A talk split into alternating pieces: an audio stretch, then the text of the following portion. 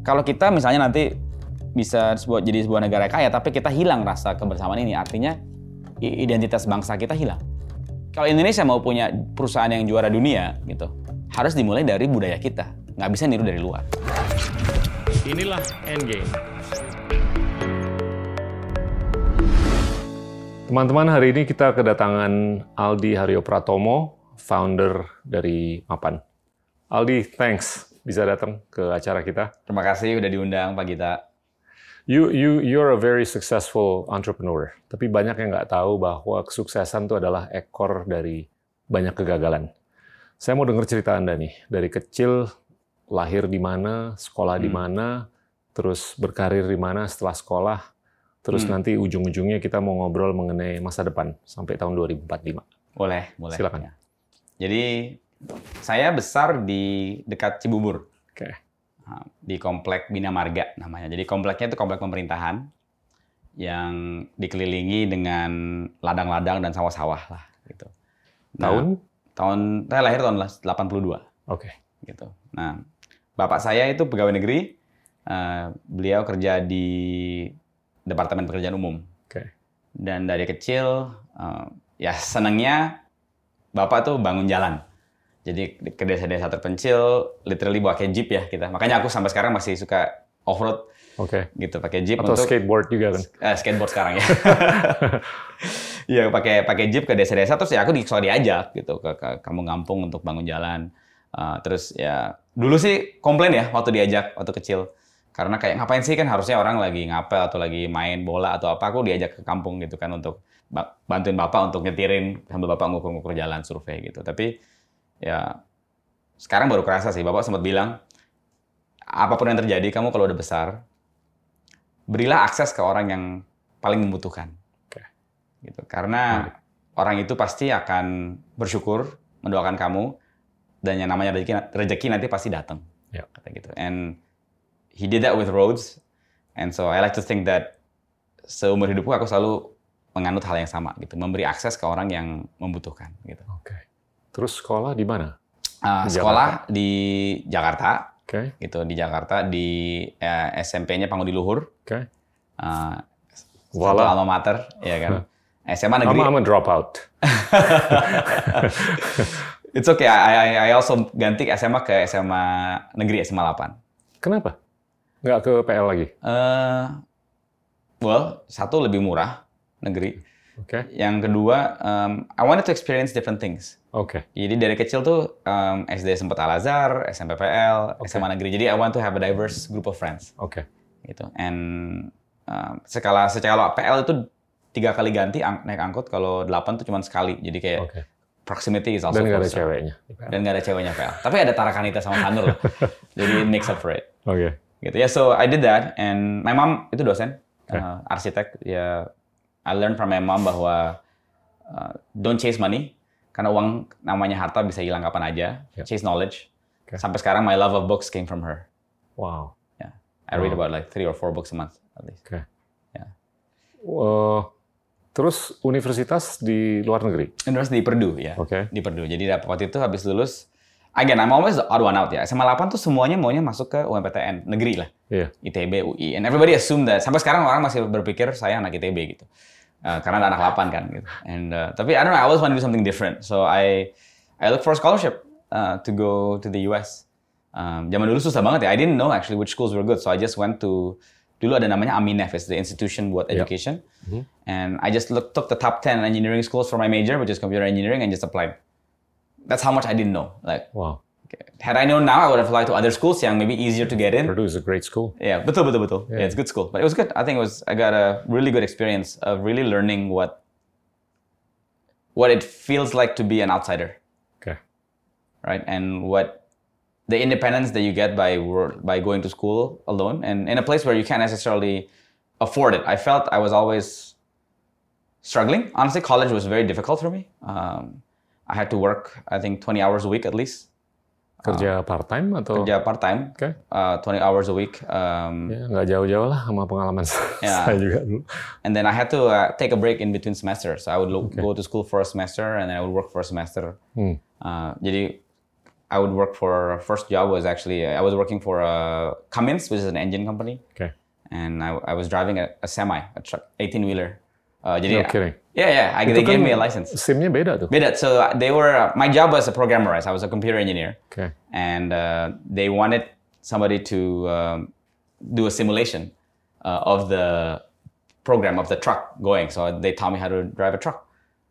Wow. So I I I I'm, I understood really the you know the grassroots culture of America. Like I went to Gatlinburg, Tennessee untuk belajar you know untuk liburan ke Dollywood gitu-gitu. So it was beda banget sih hidupnya sama sama di sini ya. And I learned a lot. And you learn to respect different cultures, right? And how it's different. And you learn to struggle. Abis itu aku kerja di pabrik juga. Okay. Kerja di Michigan, Kalamazoo. Perusahaan namanya Stryker Medical. It was a medical device company. They make surgery tools and everything. And I was working in the factory, helping them build Bluetooth devices um, for six months as an intern. So did really uh, banyak banget assortment of jobs lah di sana. Just to get by lah. Terus lulus langsung sekolah lagi atau kerja dulu atau gimana? Uh, lulus kerja dulu. Uh, Oke. Okay. Kerja dulu. Um, jadi di Amerika? Di Amerika. Atau di, di Amerika. Okay. Right. Jadi ya setelah lulus, um, I considered what I wanted to do, and I really wanted to be in San Francisco. Jadi benar-benar pengen tinggal di SF karena. I don't blame uh, you.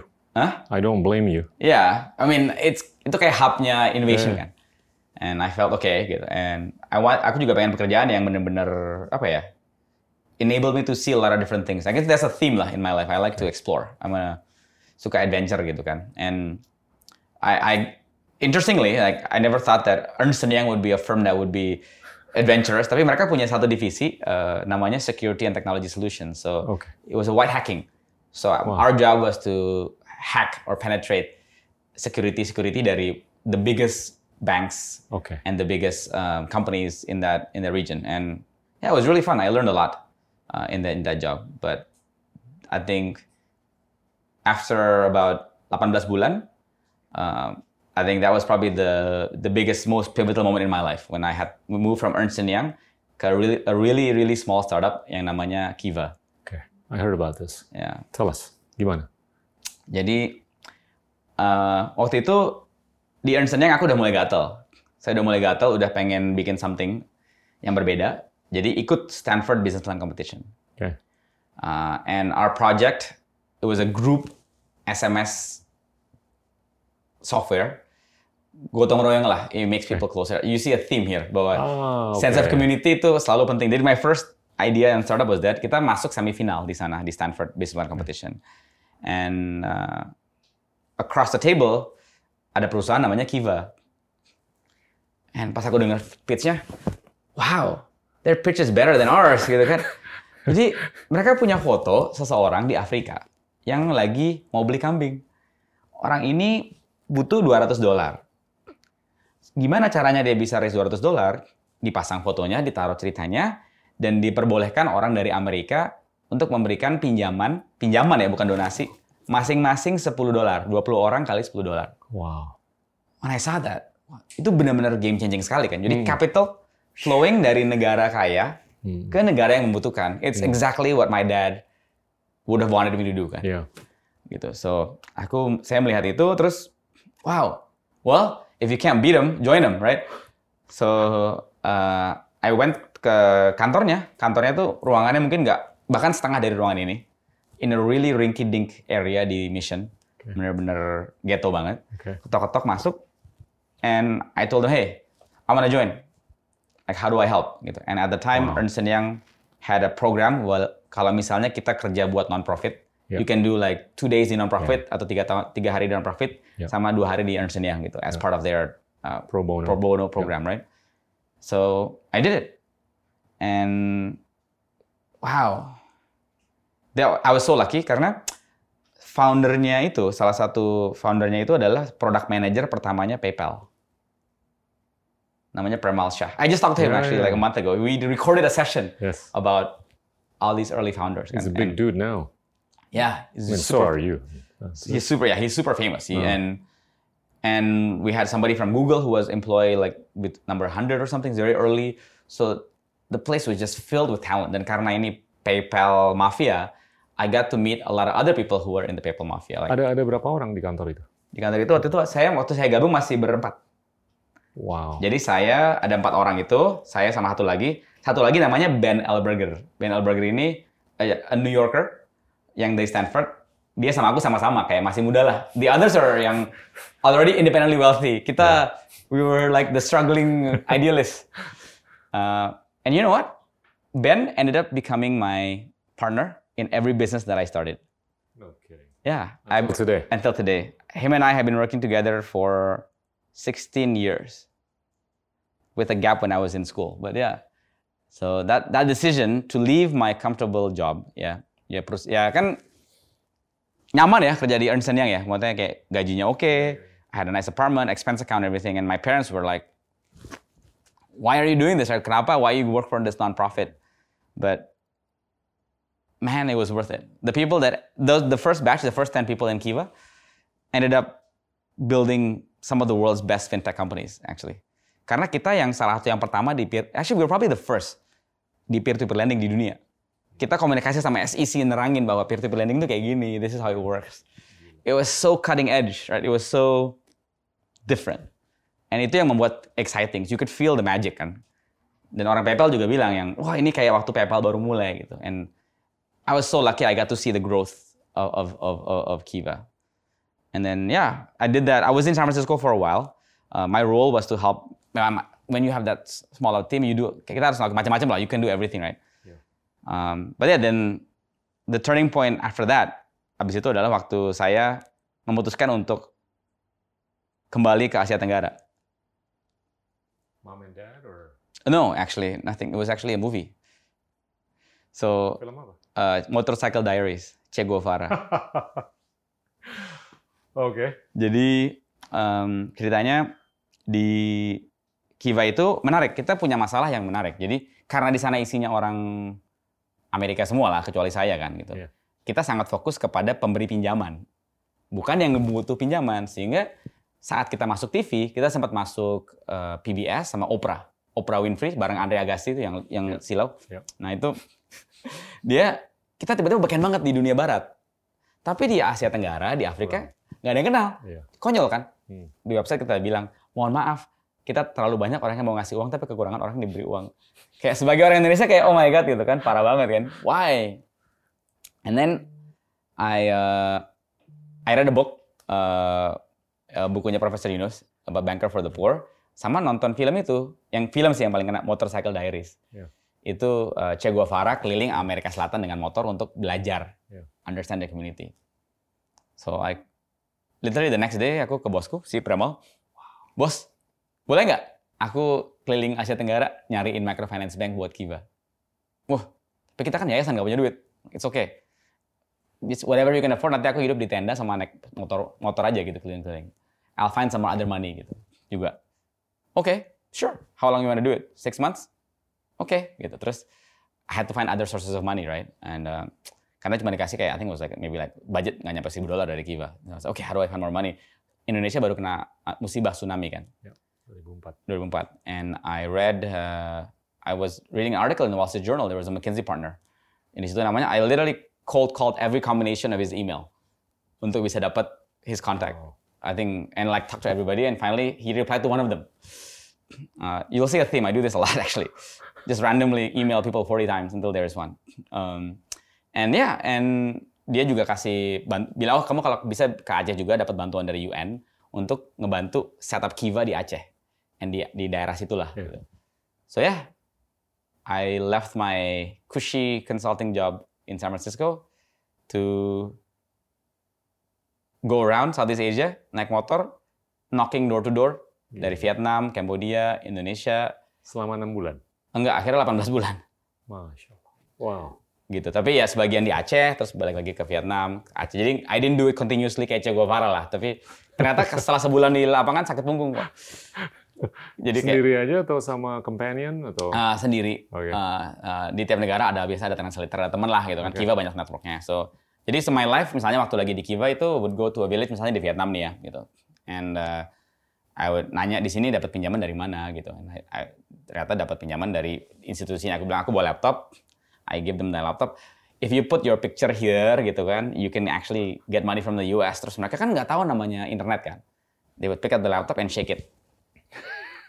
Where's the money gitu kayak. Oh, it was so. I had to explain everything. Actually, this is what I learned about uh, the power of women. Yeah. Um, until today, uh, saya benar-benar advokat banget untuk female entrepreneurship yeah. karena saya melihat di microfinance bank ini di Vietnam, di yeah, Indonesia, di mana yeah. it's all women hmm. and they're they're very strong and they actually are the motor for their community gitu. Yeah. And yeah, and I did that for a while and that's my crash course in business and fintech. Jadi belajar tentang lending tuh fondasinya di situ karena mungkin udah ada lebih dari ya itu seribu kali, seribu microfinance bank yang saya melakukan due diligence. Gitu. And as a computer engineer yang nggak ngerti finance ya, you have to know it, right? How to read a balance sheet, how to yeah. manage a loan, and that's why if you ask me, am I, am I a payments guy or lending guy? I'm more of a lending guy actually, gitu. Yeah. Karena payments is a necessary that's, means. That's a different mindset loh. Different mindset. Gitu. Yeah. Because I learned it the hard way kan. Kayak Kiva hmm. kalau kalau uangnya nggak masuk, kalau uangnya dipinjemin terus nggak dibayar kan Kiva yeah. reputationally kena kan. Yeah. So it's my job to do it, and it was really fun seeing these microfinance banks go online ya and seeing on the website. Terus malam-malam kita upload gitu filenya, ngajarin mereka cara compress file. I made a little code how to help them compress files. It was really really yeah, and it was the nyata kan. I there's maybe like I don't know millions of people yang kita help get access to funding dengan yeah. through my little, little motorcycle adventure. Wow. Gitu. So that was a really a, a really interesting part of my life. Gitu. It was like my first kind of sabbatical. Sebelum ngambil S2 kan? Sebelum ngambil S2, sebelum BCG juga. What what turned you? Back to school? Oh, well, actually, first of all, I needed to get married. So, uh, Kiva needed, Kiva was not necessarily the, apa ya, bukan yang paling bagus buat mertua lah. Gitu. Karena kan istriku waktu itu kerja di JP Morgan, right? She was like this, you know. Yang di Indonesia apa yang di? Di, di Singapura dia. Oh, okay. She was in Singapore, JP Morgan, Singapore. Okay. okay. And. Uh, I used to uh, be there, you know. Yeah, I know. You used to run it, right? And so she used to like, you know, be in the trading floor in Singapore. Okay, and. Basically, she was career wise dia udah dapat tawaran ke Hong Kong untuk transfer, yeah. moving up in the world, right? Yeah. And here's me, this little hippie guy dengan laptopnya, dengan motornya keliling-keliling. Kalau orang bilang kerjanya but, but she had a she had a foresight when she saw you. Tapi how do you explain to your in-laws? Like, what do you do? Saya keliling pak, uh, om keliling. It's, it's easy. Just tell them positive present value. so yeah, and then so I, I had to get a real job uh. Uh, untuk you know, and so I, I applied to BCG. Okay. Kebetulan BCG punya paper namanya Next Billion Users, and it was focused on the last yeah, yeah, in billion. That. And uh, I got in. Actually, I got in as a uh, as almost like a post MBA consultant. Oh, karena aku punya pengalaman kerja yang random itu. So yeah, and in BCG, most of my projects was really focused on helping big companies access the base of the pyramid. Gitu. Yeah, yeah. And yeah, so then I was in BCG mungkin setahun kali, and I I, I haven't really actually Pasca had a S2 pasca eh, enggak pasca Sebelum. Kiva. Oh, jadi habis okay. Kiva langsung ke BCG. Langsung ke BCG oh, okay. ya. Karena I needed to get married jadi harus I've got bills to pay, got an in-laws to impress. So my in-laws were from IBM so they're used to this like you know thing. Uh, yeah, so my parents akhirnya bahagia anaknya punya pekerjaan yang yang yang yang beneran katanya gitu. Baru setahun kerja di BCG udah mau bikin company lagi, bikin mapan. you know, I almost worked at BCG. You did? Yeah they, they made an offer tapi nggak tahu gimana waktu itu ya udahlah ke banking aja oh gitu. wah ya yeah. it's a great company it's a good company ya yeah. I learned a lot from BCG orang-orangnya oke okay. yeah. yeah. terus ke S2 ke Amerika abis itu S2 ke Amerika BCG. setelah BCG ya enggak actually I started my company first Gila. you're a serial entrepreneur man yeah I am I am yeah. so I started my company first jadi di BCG I did I did on the side jadi gini ceritanya sama my company actually Professor Yunus actually help. So waktu aku di BCG aku banyak project yang melihat bahwa di Indonesia bahwa I was studying this thing called community. Yeah. And I always felt bahwa community itu under leverage. Yeah.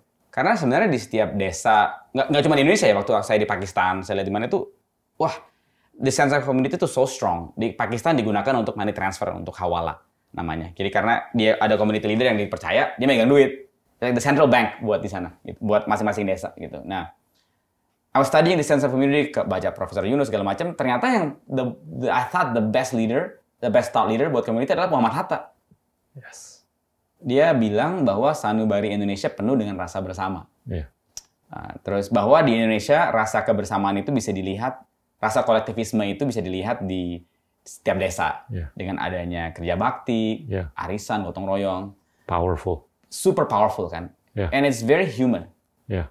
And makanya ekonomi kita kan atas dasar kekeluargaan, Yeah. which is actually from him. Nah, so I thought then kalau Indonesia mau membuat sebuah perusahaan yang bisa berskala internasional, dan kalau kita ingin Indonesia itu maju tapi tetap Indonesia, kita harus fokus membangun sebuah organisasi yang bisa menggunakan rasa kebersamaan itu atau rasa kolektivisme itu untuk suatu yang membuat nilai ekonomi yang lebih. So how do you foster this sense of community to create positive economic value? Yeah. So that when our country becomes wealthy, becomes big, we don't forget our roots. We don't become an individualist country. Yeah. And so that's when I founded Mapan. And the thesis was actually it's interesting. I was a translator buat Profesor Yunus.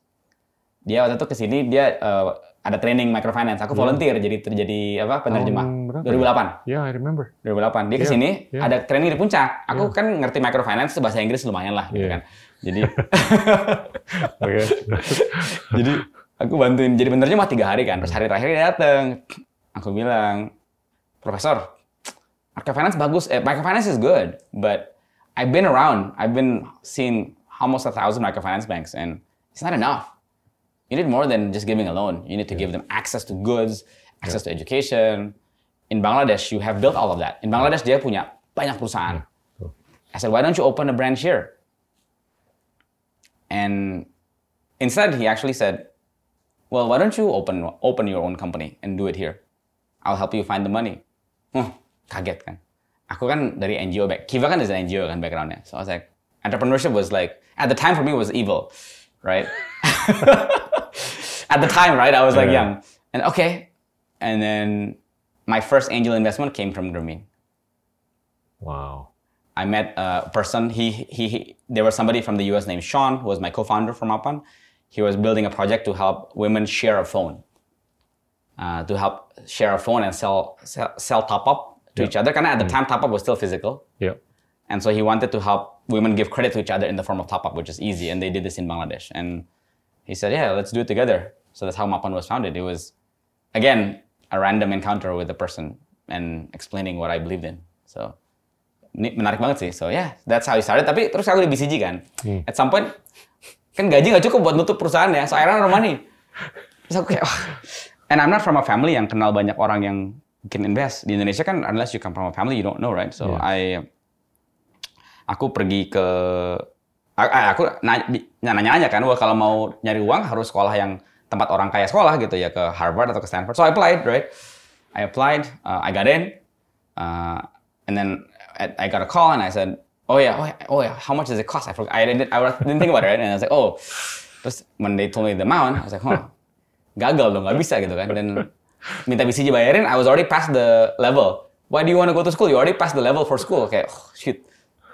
And thankfully, I told Harvard I got a scholarship at another school gitu. Uh, and Harvard said, okay, okay, fine, fine, we'll match you. So I got a scholarship from Harvard uh, untuk untuk pergi ke sana. So I went.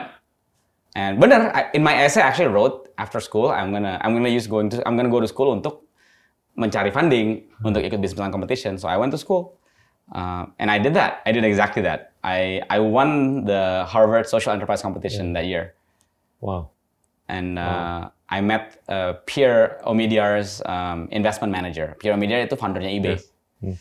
and him and another person from Patamar yang invest in the microfinance bank in India juga. They became my my my first investors along with Pak Teddy Rahmat sama Pak Patrick karena mereka ke sana buat conference. Again, I bugged the person, please invest in my company gitu kayak. it- I'm just very very uh, persistent gitu kayak. Wow.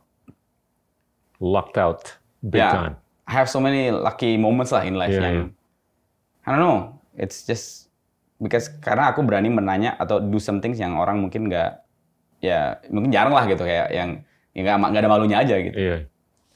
Terus fast forward. Ya, Mapan kan udah gede banget sekarang. alhamdulillah ya Iya. lumayan. Waktu mulai itu gimana sih? Cerita ada yang yang yang yang kurang oke-nya gitu. Hmm. Jangan yang oke-oke aja. Waduh. Waktu mulai tuh pertama ya apa ya? Kita mau ba mau bangun software mau nyari serve. Pertama nyari rekrut orang dulu deh paling susah. Awal-awal kalau mau rekrut orang buat tech startup tahun 2009 2010 tuh kayak nearly impossible kan. Karena semua orang maunya kerja di perusahaan-perusahaan ternama. Iya. Gitu. Terus yang kedua nyari kantor juga wah susah kan karena like, it's expensive dan bahkan tahun pertama tuh kita sempat saking kantor atau rinky dink itu atapnya jebol dan servernya kebanjiran air. And we had to like redo everything. Wah, it was such a struggle. Dan pas ke, desa-desa juga mereka juga ini, who are you gitu. I felt like at least Kiva perusahaan Amerika gitu. Tech startup Amerika lebih ada kredibilitasnya kayak nggak tahu ya somehow that perception is too better. Tapi kalau begitu perusahaan Indonesia, oh ini is this a scam or, or whatnot, right? It was very hard in the beginning and convincing people to join, convincing meyakinkan ibu-ibunya untuk gabung nggak nggak gampang gitu. Um, and even for a few years masih susah sih gitu karena masih ekosistem technya masih sangat sangat pelan. Hmm.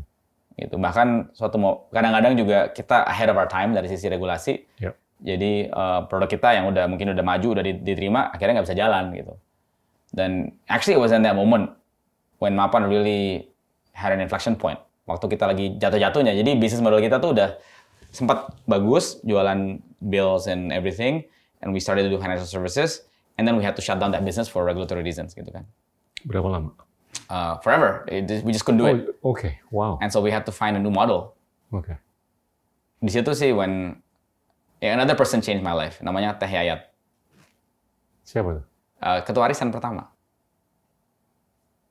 Jadi um, aku lagi kan tadinya awalnya kan kita uh, using the community untuk berjualan macam-macam yang berupa barang digital kan.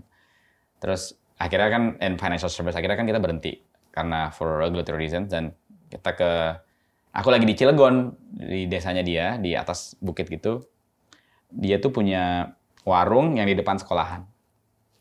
Uh, biasanya orang tua itu nitip anaknya ke ke situ kalau sore karena jadi dia kelihatan kalau dia dipercaya oleh komunitasnya hmm. gitu nah terus um, kelihatan banget bahwa dia itu orangnya positif lah gitu. Jadi aku hmm. lagi sedih banget ya aduh ngapain ya? Gitu. Terus bisnisnya udah nggak ada. Gimana teh? Pusing nih gitu kan. Terus teh akhirnya tenang Mas Aldi Mas Aldi tuh orangnya kelihatan kok Mas Aldi sama timnya tuh orangnya tulus-tulus gitu katanya.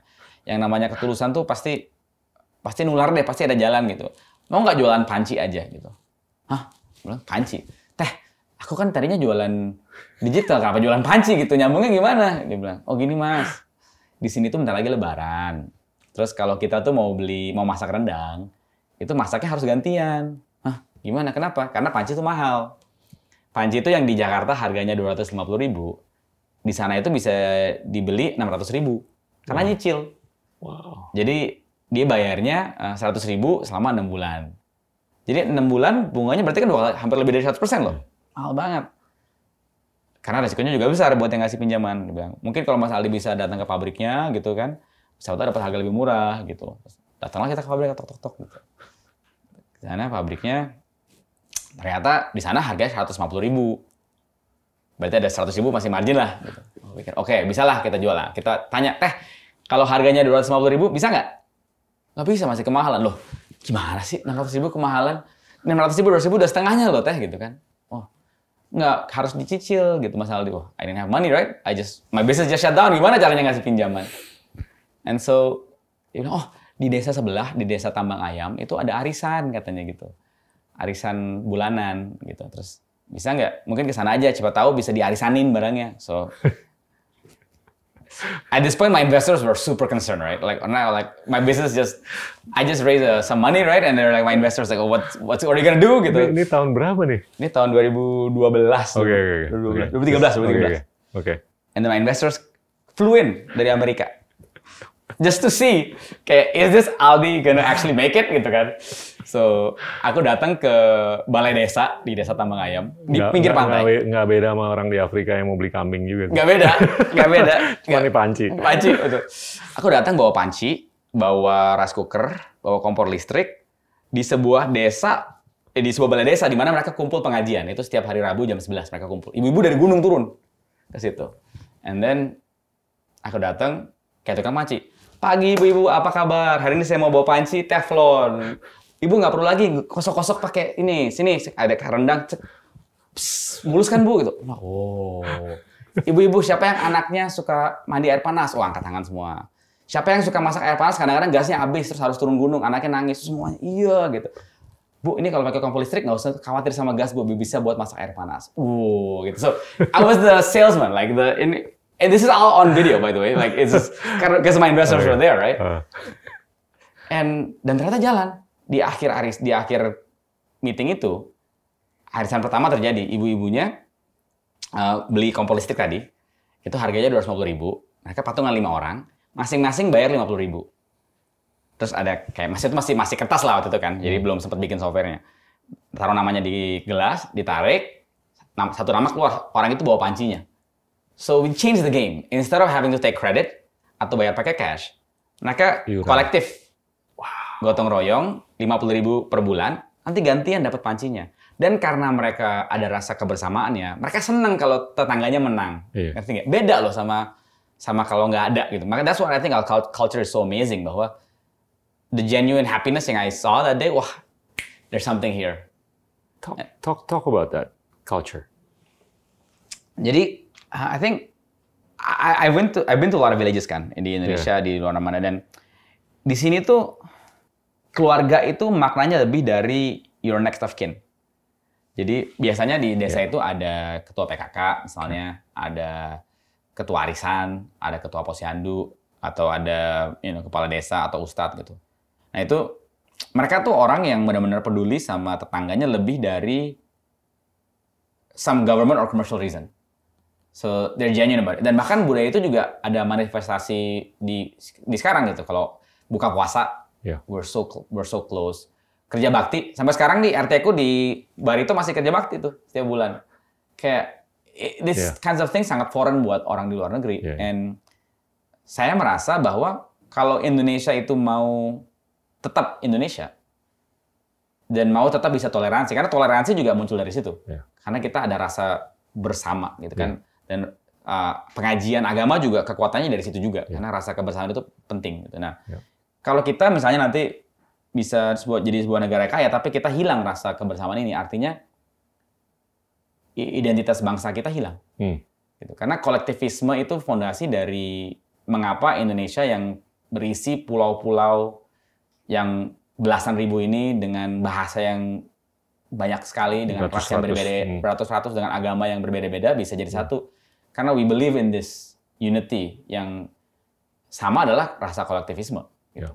And I felt that if I were to start a company, right, the first company yang bisa membuat fondasi Indonesia untuk maju adalah company yang mempertahankan budaya kolektif tadi. Yeah. And arisan adalah manifestasi dari budaya kolektif. Yeah. Karena buat orang kalau arisan di negara lain ada bunganya loh. Yeah. Di negara lain misalnya Bener. di China itu ada bunganya. Bener. And di sini nggak ada. Kita Why? udah lama banget nggak ada. Iya. Yeah unsur, of years. Unsur kepercayaan. Karena you trust them, you want to help them. This, yeah. And I feel like we're kadang-kadang kalau kita bikin startup, kita sangat fokus di Amerika ada apa, let's bring it here. Yeah, yeah. Tapi kurang originalitas. Iya, di sini kan kita punya budaya-budaya yang kuat seperti Arisan yeah. tadi gitu. If we build a startup based on sesuatu budaya yang ada di Indonesia, I think it will change the way people think about it. If you think about it, right, the the perusahaan-perusahaan yang menjadi perusahaan global itu selalu ada fondasi budayanya. Iya. Hollywood, America is all about showing off, right? And so Hollywood, of course, is going to be in the US. Toyota, the Japanese itu sangat efisien. Wah, makanya manufacturingnya ya, ya Just Toyota. In time. Yeah. Just in time, Kaizen, ya, yeah. like semuanya dari sana, gitu kan. Yeah. Germany is all about craftsmanship, right? Yeah.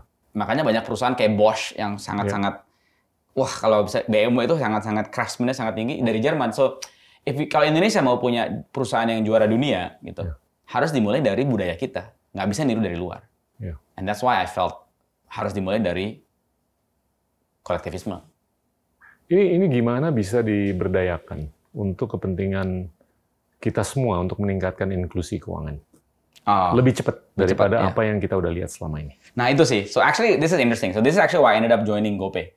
Okay. Karena kolektivis kan aku mapan tuh sangat fokus ke menengah ke bawah kan. Yeah. So and then I realized that no matter how much you try to help them, selama nggak ada jembatan ke atas, yeah. susah. Ini nggak Karena the wealth has to flow, right? Yeah. Gitu. And so one of the things that uh, so Nadim and I kan sekolah bareng. Yeah, Nadim actually was an intern in Mapan sebelumnya. Well, you So- probably forgot. The both of you came to my office a long time ago. Oh, that's right. Yeah, it's a long time ago. Yeah, I remember.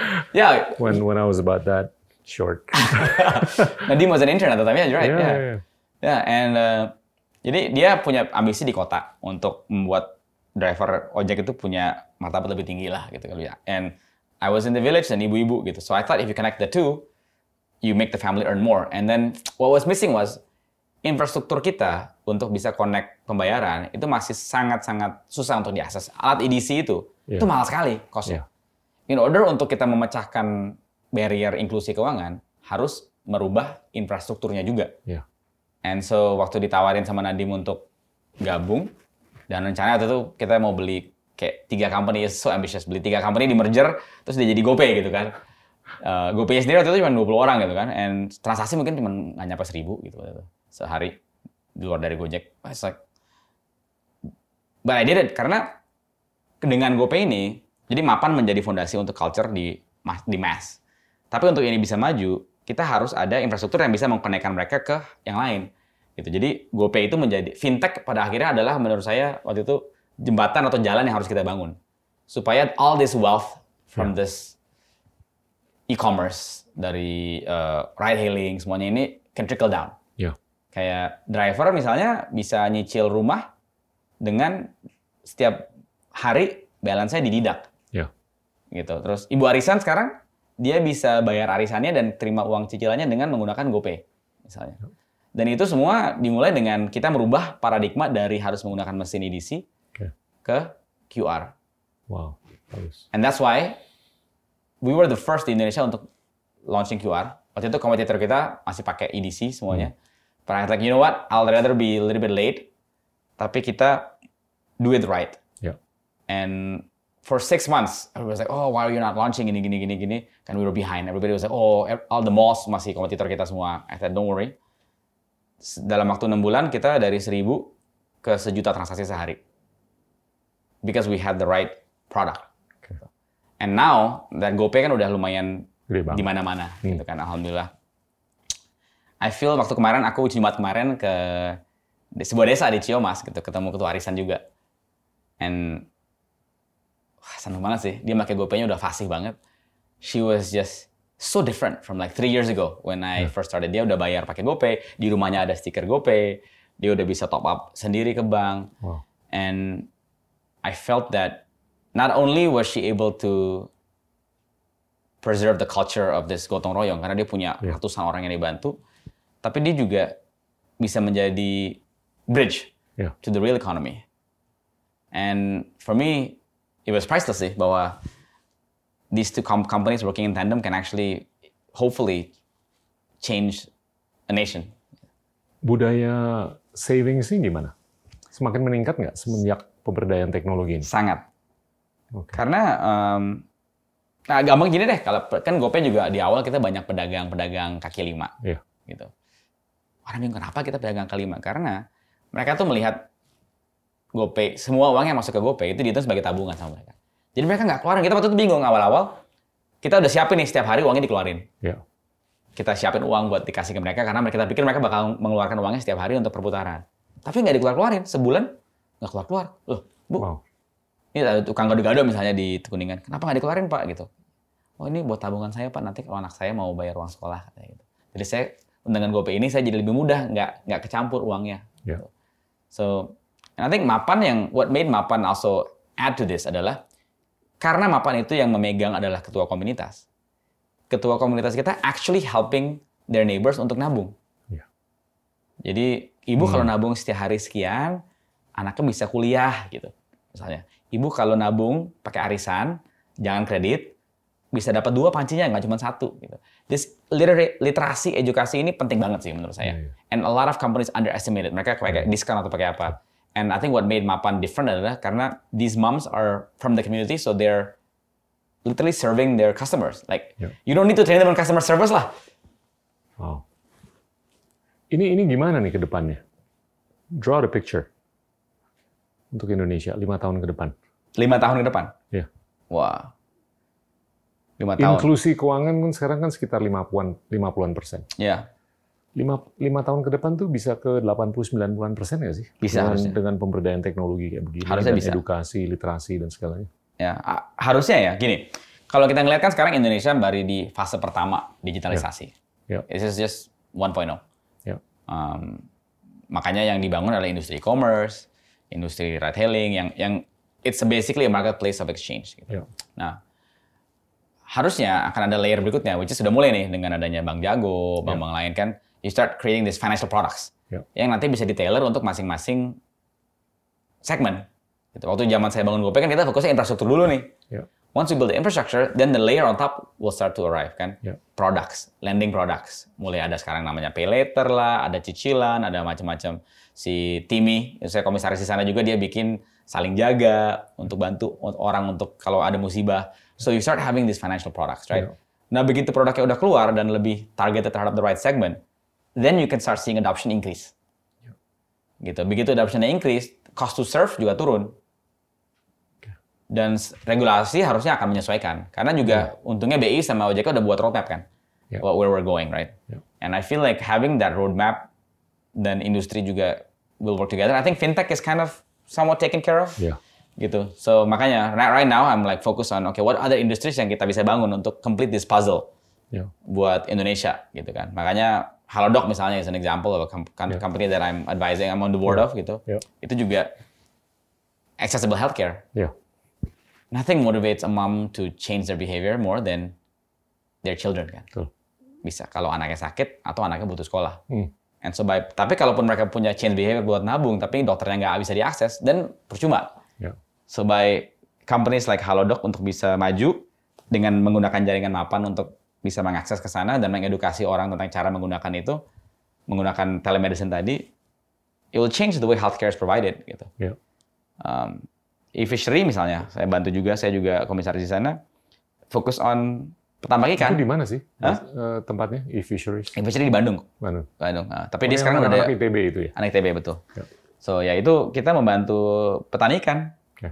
Uh, kita bisa basically donasi gotong royong atau ya kayak semacam asuransi untuk Iya. orang menengah ke bawah gitu. And I think what we want is an ecosystem of these kinds of companies Ya. yang secara kolektif membawa Indonesia ke sebuah level yang lebih mapan. Ya. Sehingga kita bisa mulai melihat keluar bukan hanya berantem di negeri sendiri gitu. And I feel like that mindset has to change. Yeah. Look, I mean, you've you've done so much and so well. What what is it that you could have done differently, with the benefit of hindsight? Hmm. And and this is supposed to inspire future generations who want to be like you. What have I done differently ya?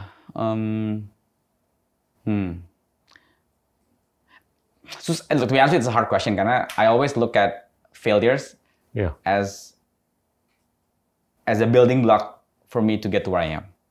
That's necessary. Yes, Iya kan? necessary. Yeah, nggak bisa. So, um, maybe let's talk about a, a- as a company yang that I failed and what I think I would have done differently had I, you know, had I with the benefit of hindsight. Yeah. Jadi, um, aku sempat surfing trip ke Costa Rica as a Yeah. friend's wedding Okay.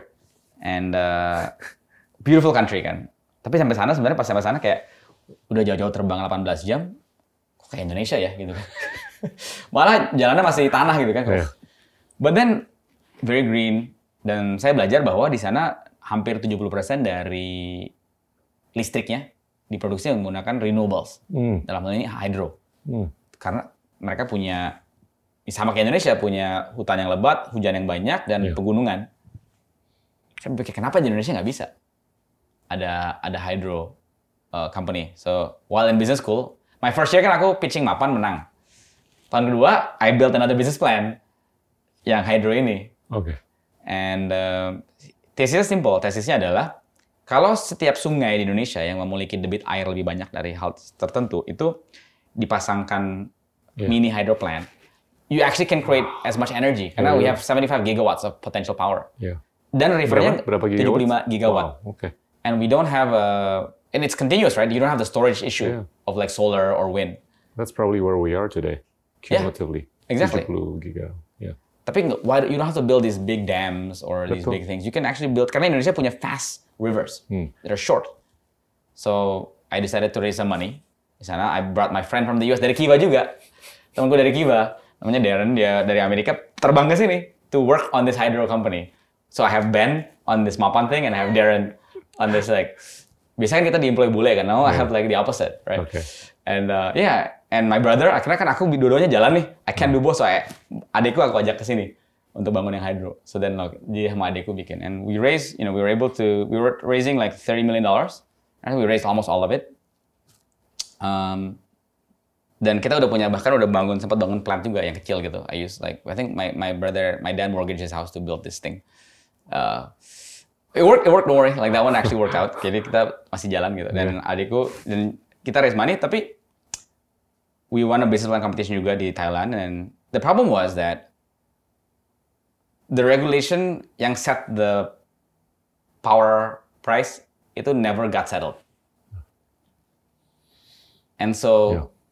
as a business yang you have a 20 30 year horizon, Yeah. if you lock in the wrong price you're dead. Yeah. Yeah. And there's no way to change it kind of once you lock it. And I think I underestimated the regulatory risk Yeah. of that business, right? Yeah.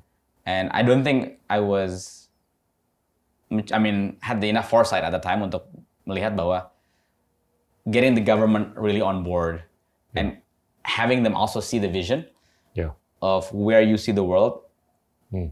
itu is really important. Yeah. And makanya waktu ngebangun GoPay, Ya. waktu membangun Mapan berikutnya, kita sangat-sangat Hmm. dekat komunikasi dengan pemerintah, baik itu BI maupun OJK. Mapan akhirnya dapat lisensi kan untuk peer-to-peer lending. Ya. Um, and karena biar bagaimanapun policy ya, terutama teman-teman yang kerja di pemerintah gitu, the policy work itu with one stroke of a pen you can change millions of lives, right? Yeah. And I think sometimes kita di swasta, ah bilang bisa lah itu beres gitu. Nggak bisa actually. Yeah. We need to embrace them and di- dirangkul supaya kita membangun Indonesia untuk mapan ini sama-sama Yeah. gitu. Nggak nggak sendiri-sendiri. Yeah. So that that's the that's the thing that I wish I had been more mature and know more about. Maybe I'll try it again later. Tapi tapi to be fair to to the government, if if the government would have had a bigger fiscal space, mungkin regulatory frameworknya bisa lebih berkenan. that's fair. I Yeah, agree. kan? Karena kan eh, masalahnya juga PLN masih subsidi kan. Yeah. So it's a lot of cost to the government juga. Yeah. And it has to be si- sinergistik lah. Kalau di Costa Rica, kenapa hydro itu bisa jalan? Karena mereka sangat nge-push ecotourism. Yeah. So the green aspect of the Yeah. entire ecosystem itu penting. So Yeah. uh, I think I'm I'm glad sih sekarang orang Nadim kan my my partner dulu kan sekarang udah di government juga gitu. Yeah. So we're starting to see a lot of innovators Yeah. yang masuk pemerintahan yang Yeah. yang I feel akan membuat Indonesia berubah Yeah. dalam waktu 5-10 tahun ke depan akan per- jadi perubahan yang cukup drastis. Iya.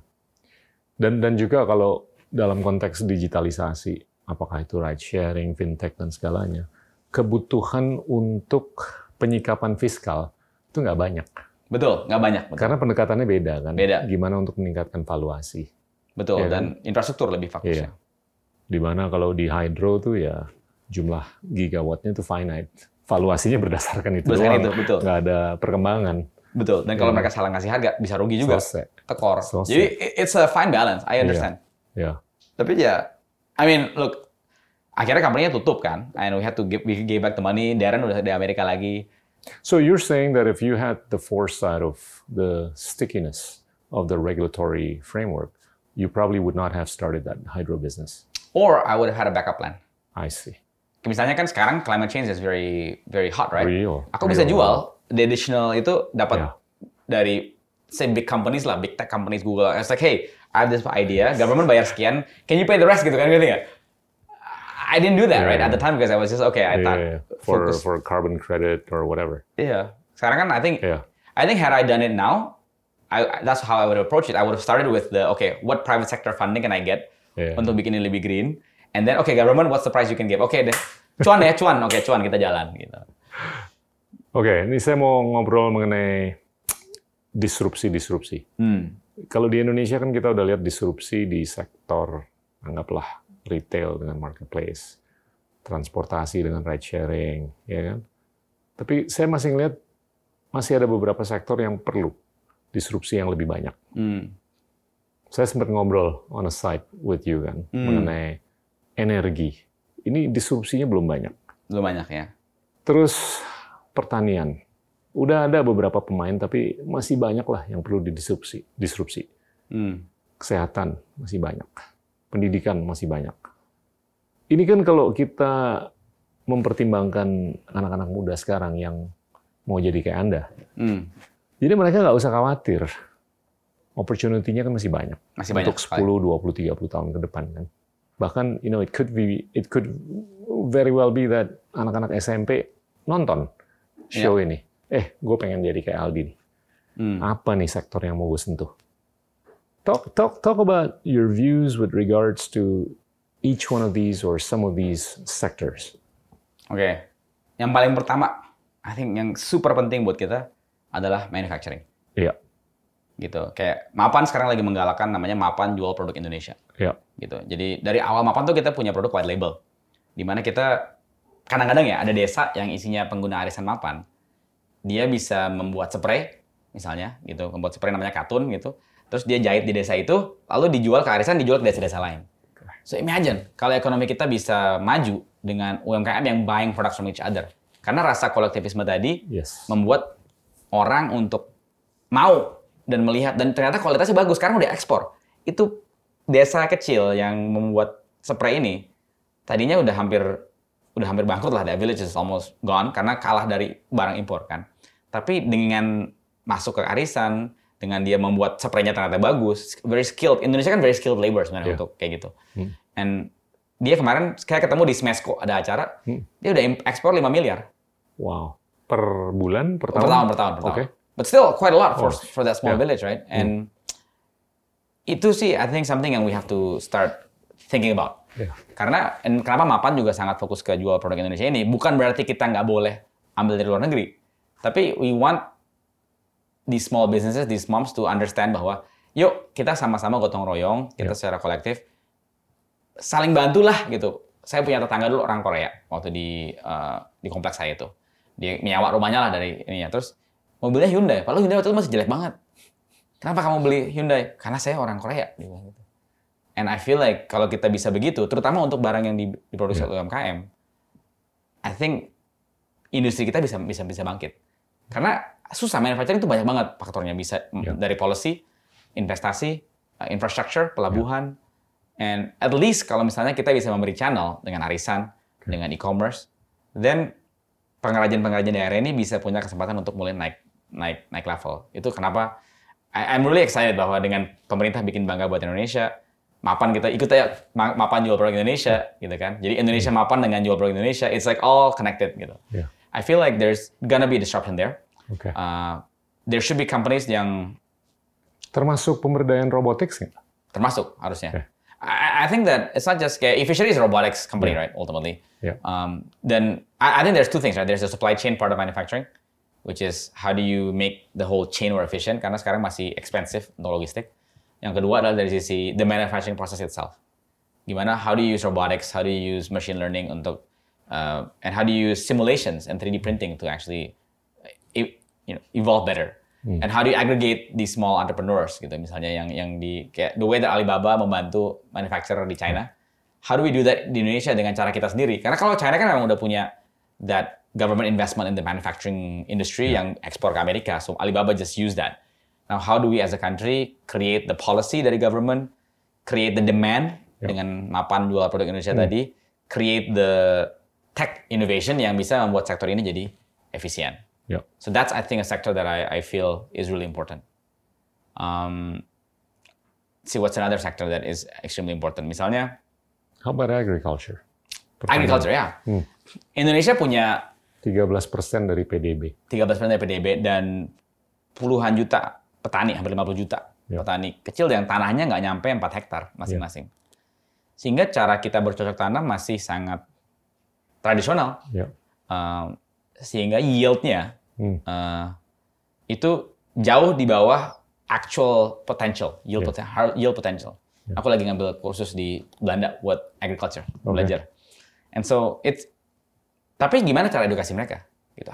Dulu zamannya Pak Harto ada kelompok pencapir. Ya. Dan this kolektivisme di petani itu sangat besar. Gitu. Nah, aku sekarang jadi advisor di perusahaan namanya Crowdy. Mereka fokusnya gitu, kolektivisme, kelompok pencapir 2.0. Wow. Jadi dia membuat petani cabai belajar cara bercocok tanam dengan padi, Hmm. dengan apa dengan bijinya, dengan uh, Yep. seeds yang bagus, dengan pupuk yang bagus, and and then their yields can go up by 40%.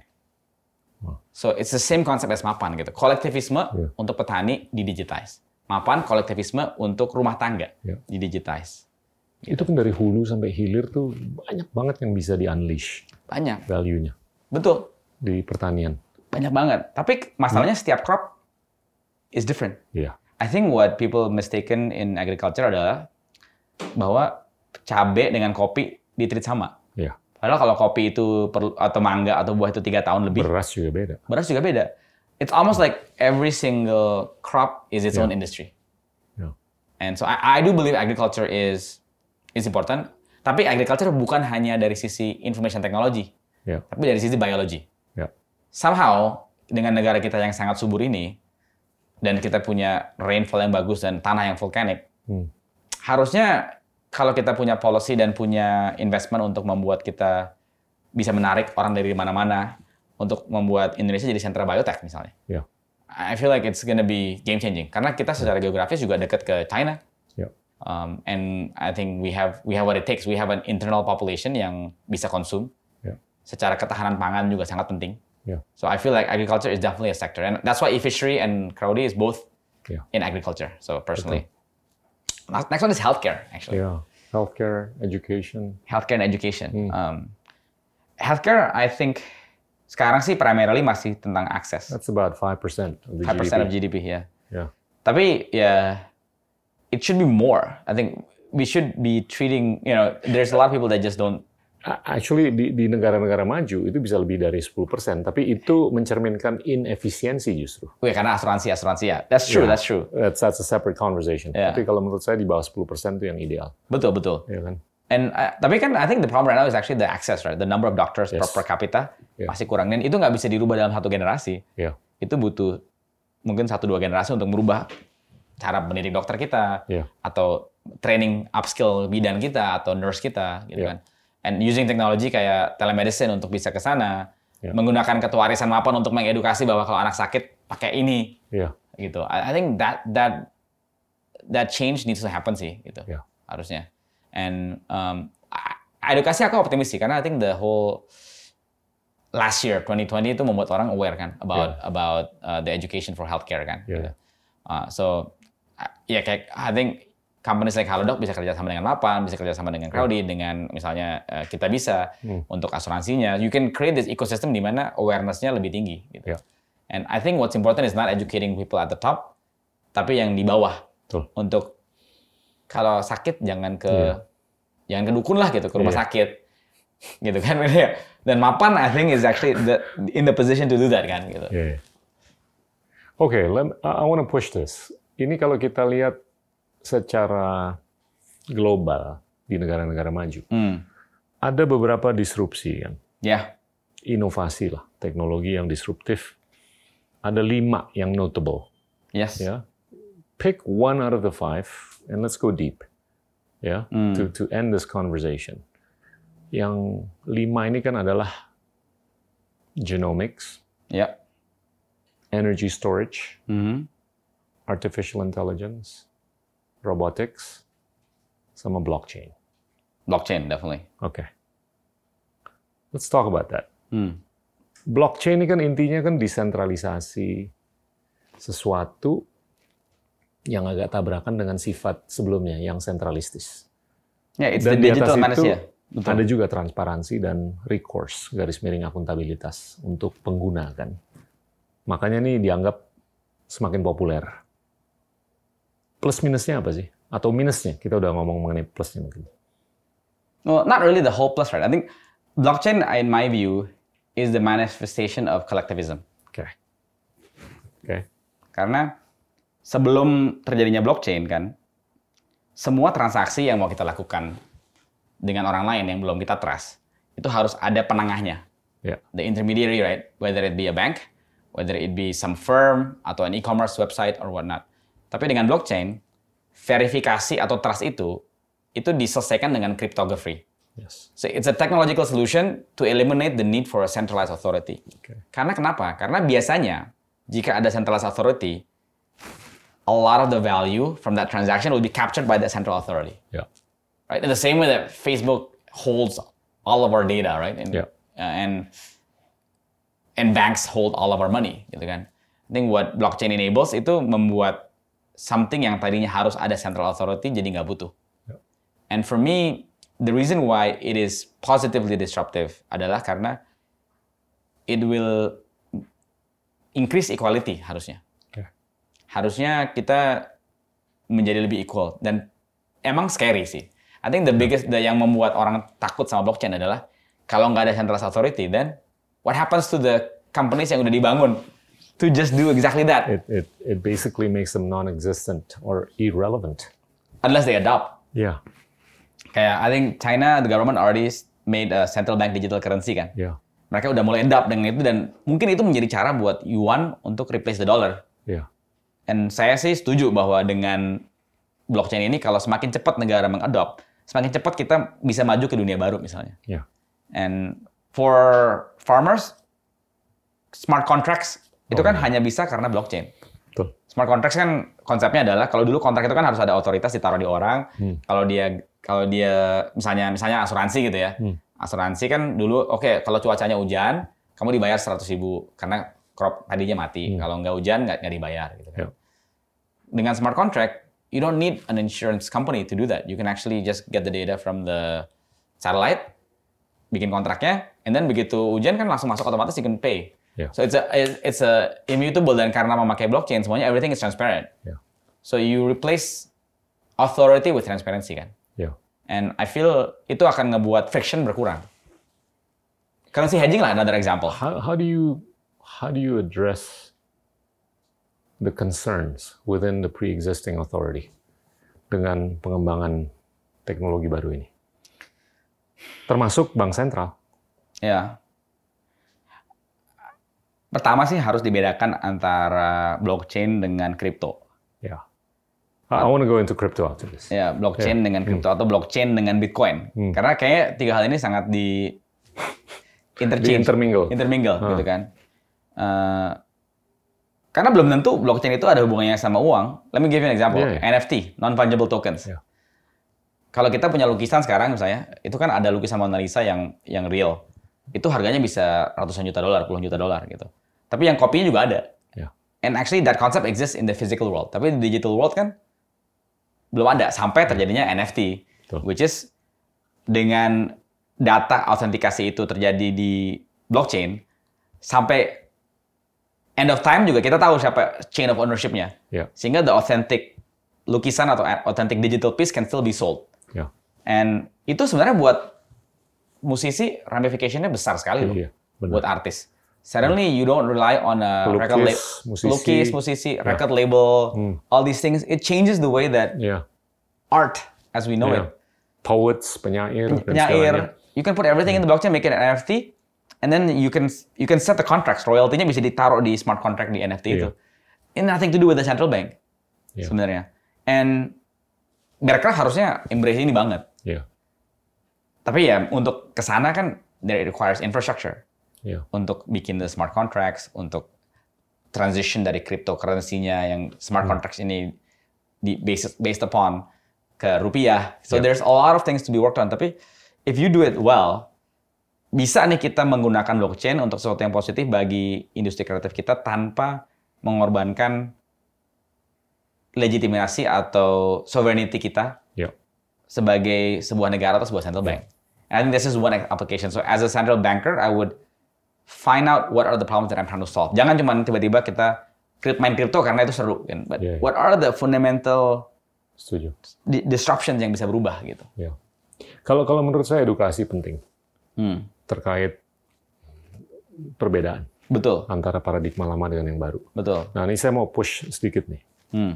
It's a bit philosophical, tapi kalau kita lihat dulu kan ada standar emas untuk membackup US dollar. Yes.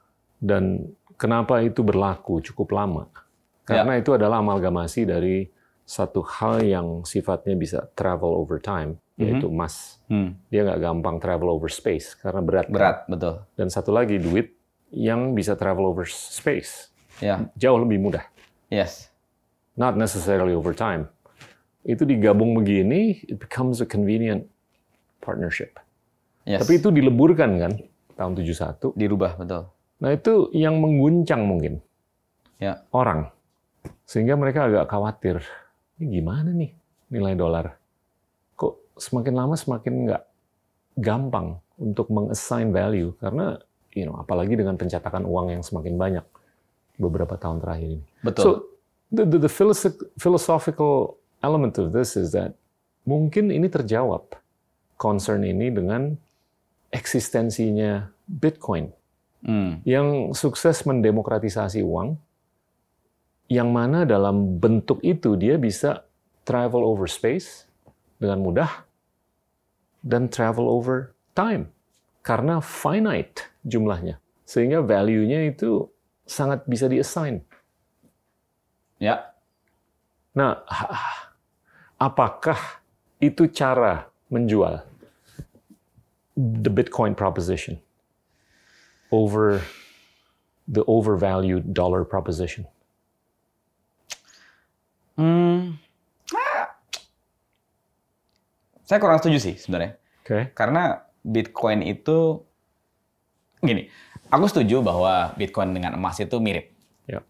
Uh, dua-duanya punya infinite amount di dunia ini.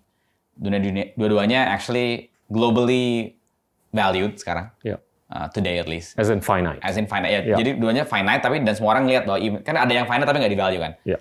So this is finite, and people perceive there's a sense of value. So yeah. people are there's it's liquid basically today.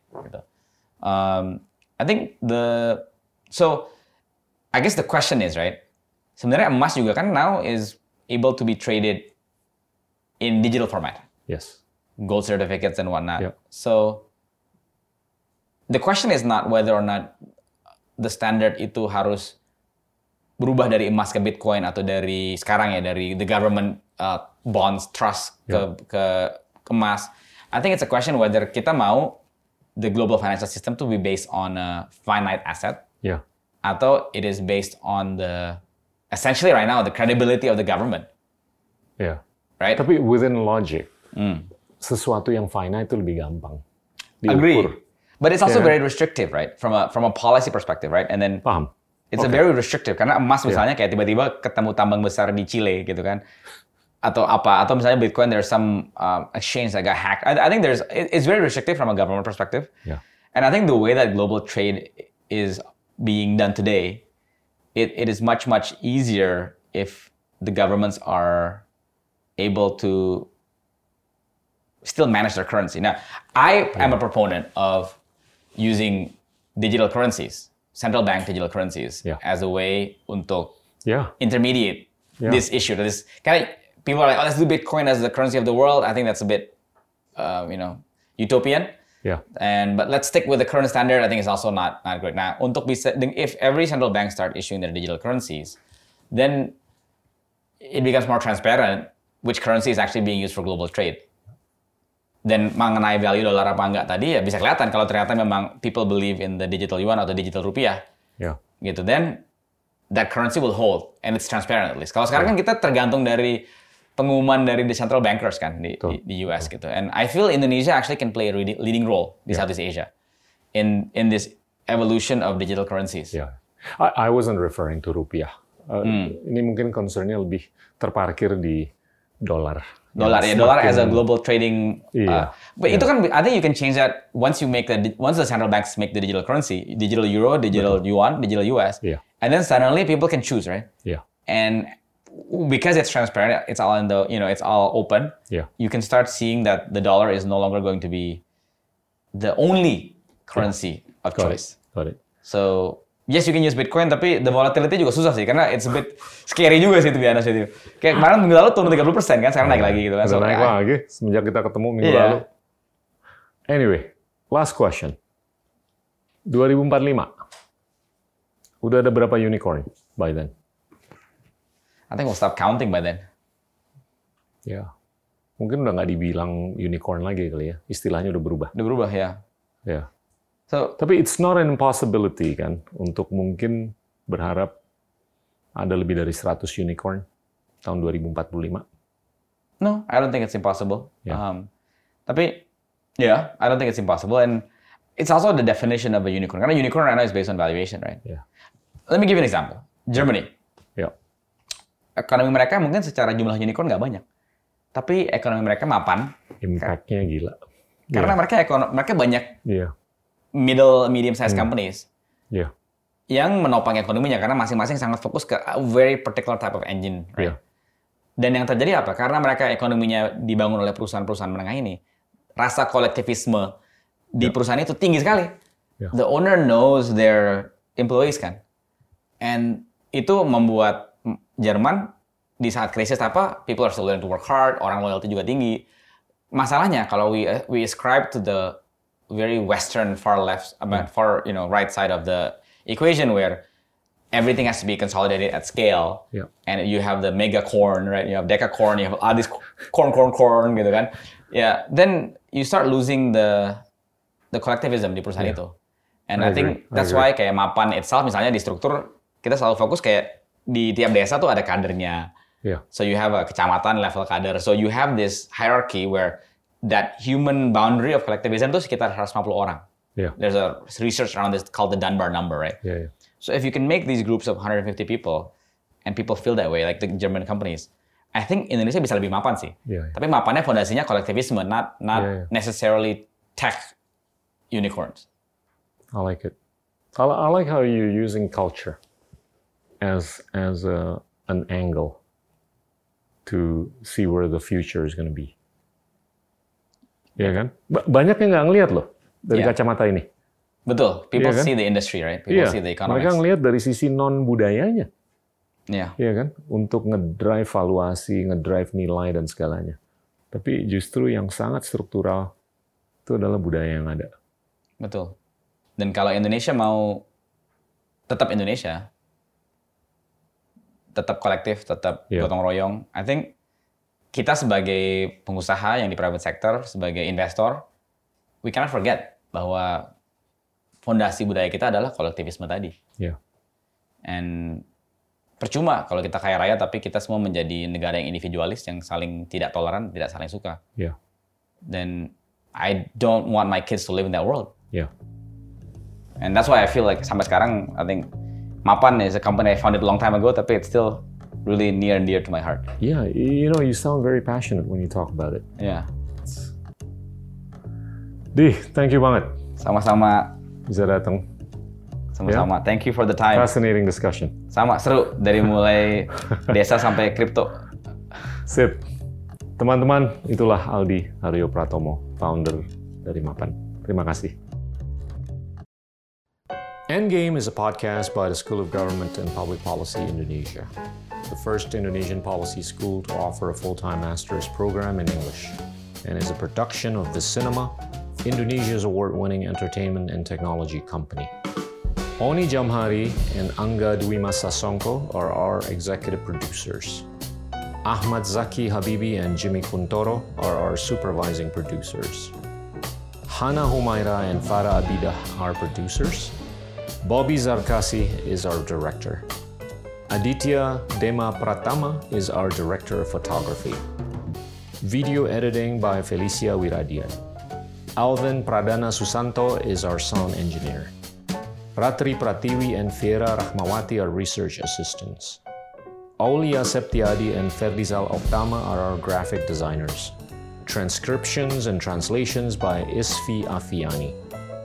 The song you're hearing is by Niall Giuliarso, Ferdinand Chandra, and Philippus Cahyadi, mixed and produced by Gibran Wiryawan. The production of this episode adheres closely to the local authorities' health and safety protocols.